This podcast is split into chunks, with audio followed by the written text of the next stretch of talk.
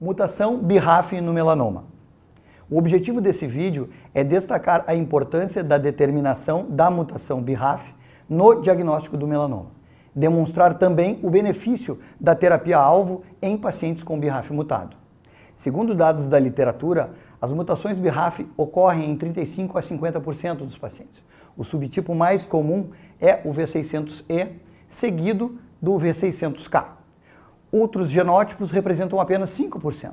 Os fatores associados são idade, pacientes jovens, menor dano solar crônico e múltiplos nevos. Nesse tema, o estudo australiano da JCO 2011, Associação Prognóstica Clínico-Patológica do Oncogene BRAF, melanoma, no melanoma metastático, uma corte prospectiva de pacientes com melanoma metastático, coordenado pela doutora Georgina Long, foram alocados pacientes com estádio clínico 3C e ressecáveis e estádio clínico 4 entre 2009 e 2010.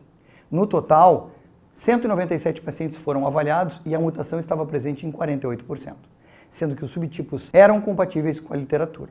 O teste foi realizado na metástase em 51% dos pacientes.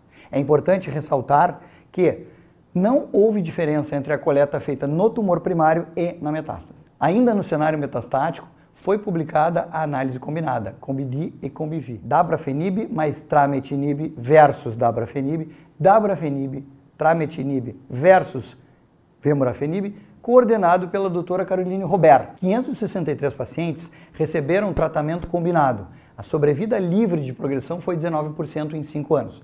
A sobrevida global foi 34% nesse intervalo. A resposta completa aconteceu em 19% dos pacientes. E, neste grupo, isto foi associado a uma sobrevida global de 71%. Vejam que a combinação beneficia um terço dos pacientes a longo prazo. No cenário adjuvante, o tratamento combinado em pacientes BRAF mutado foi avaliado em estudo de fase 3 placebo controlado.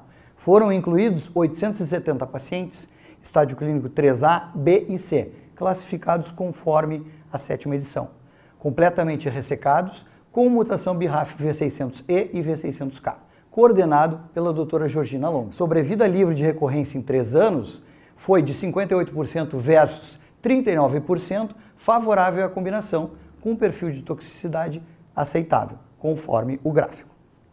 A análise de 5 anos deste estudo, coordenado pelo Dr. Axel Rausch, evidenciou ganho na sobrevida livre de recorrência 52 versus 36% em favor da combinação. E ganho na sobrevida livre de metástase à distância, 65 versus 54%.